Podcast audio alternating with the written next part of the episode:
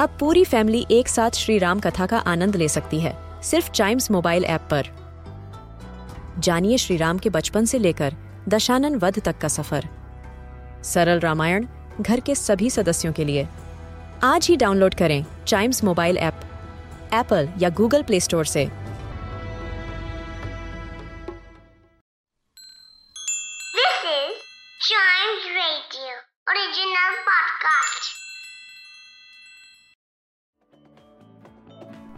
Welcome आप सुन रहे हैं अ न्यूज़ डे पॉडकास्ट और क्रिकेट फैंस के लिए मैं बता दूँ कि अभी आपको पता भी होगा कि वेस्ट इंडीज में अंडर 19 क्रिकेट वर्ल्ड कप खेला जा रहा है और उसमें इंडिया सेमीफाइनल मुकाबले तक पहुँच गई है। जी हाँ, चार टीमें सेमीफाइनल तक पहुँच गई हैं, जिनमें इंग्लैंड ऑस्ट्रेलिया इंडिया और अफ़गानिस्तान शामिल है। और अब फाइनल मुकाबले के लिए इंग्लैंड और अफ़गानिस्तान के बीच में मुकाबला होगा तो वहीं पर इंडिया और ऑस्ट्रेलिया के बीच में सेमीफाइनल मुकाबला खेला जाएगा, जिनमें से दो टीमें आगे जाकर अंडर 19 क्रिकेट वर्ल्ड कप का फाइनल मुकाबला खेलेंगी।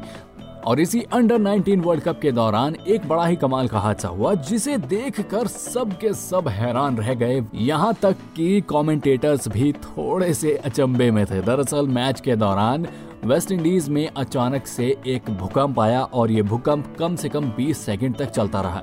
ऐसे में जो कैमरा लगा हुआ था और जिस कैमरे से टीवी पर टेलीकास्ट किया जा रहा था, उसके द्वारा कैप्चर की जा रही इमेज को देखकर साफ़ साफ़ पता चल रहा था कि कैमरा बहुत ज़्यादा शेक कर रहा है। और ऐसे में कमेंटेटर्स ने भी बताया कि भाई साहब, अभी थोड़ी देर पहले भूकंप आया है और उन्होंने पहली बार ऐसा एहसास किया। एक कमेंटेटर ने यह भी कहा कि उन्हें ऐसा लगा कि उनके पीछे से कोई ट्रेन गुजर गई हो और सब कुछ हिला गई हो।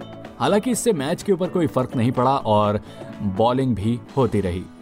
लेकिन मुद्दे की बात यही है कि अभी सेमीफाइनल में इंडिया पहुँच गई है और हमें उम्मीद है कि फाइनल भी जाएगी और under 19 cricket world cup India ज़रूर जीतेगी।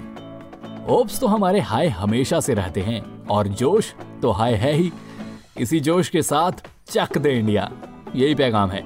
और राइट तो ये था आज का अ न्यूज़ डे पॉडकास्ट उम्मीद करता हूँ कि आपको पसंद आया होगा। ऐसे ही खबरों के लिए बने रहिएगा हमारे साथ। And yes please do like share and subscribe to a news a day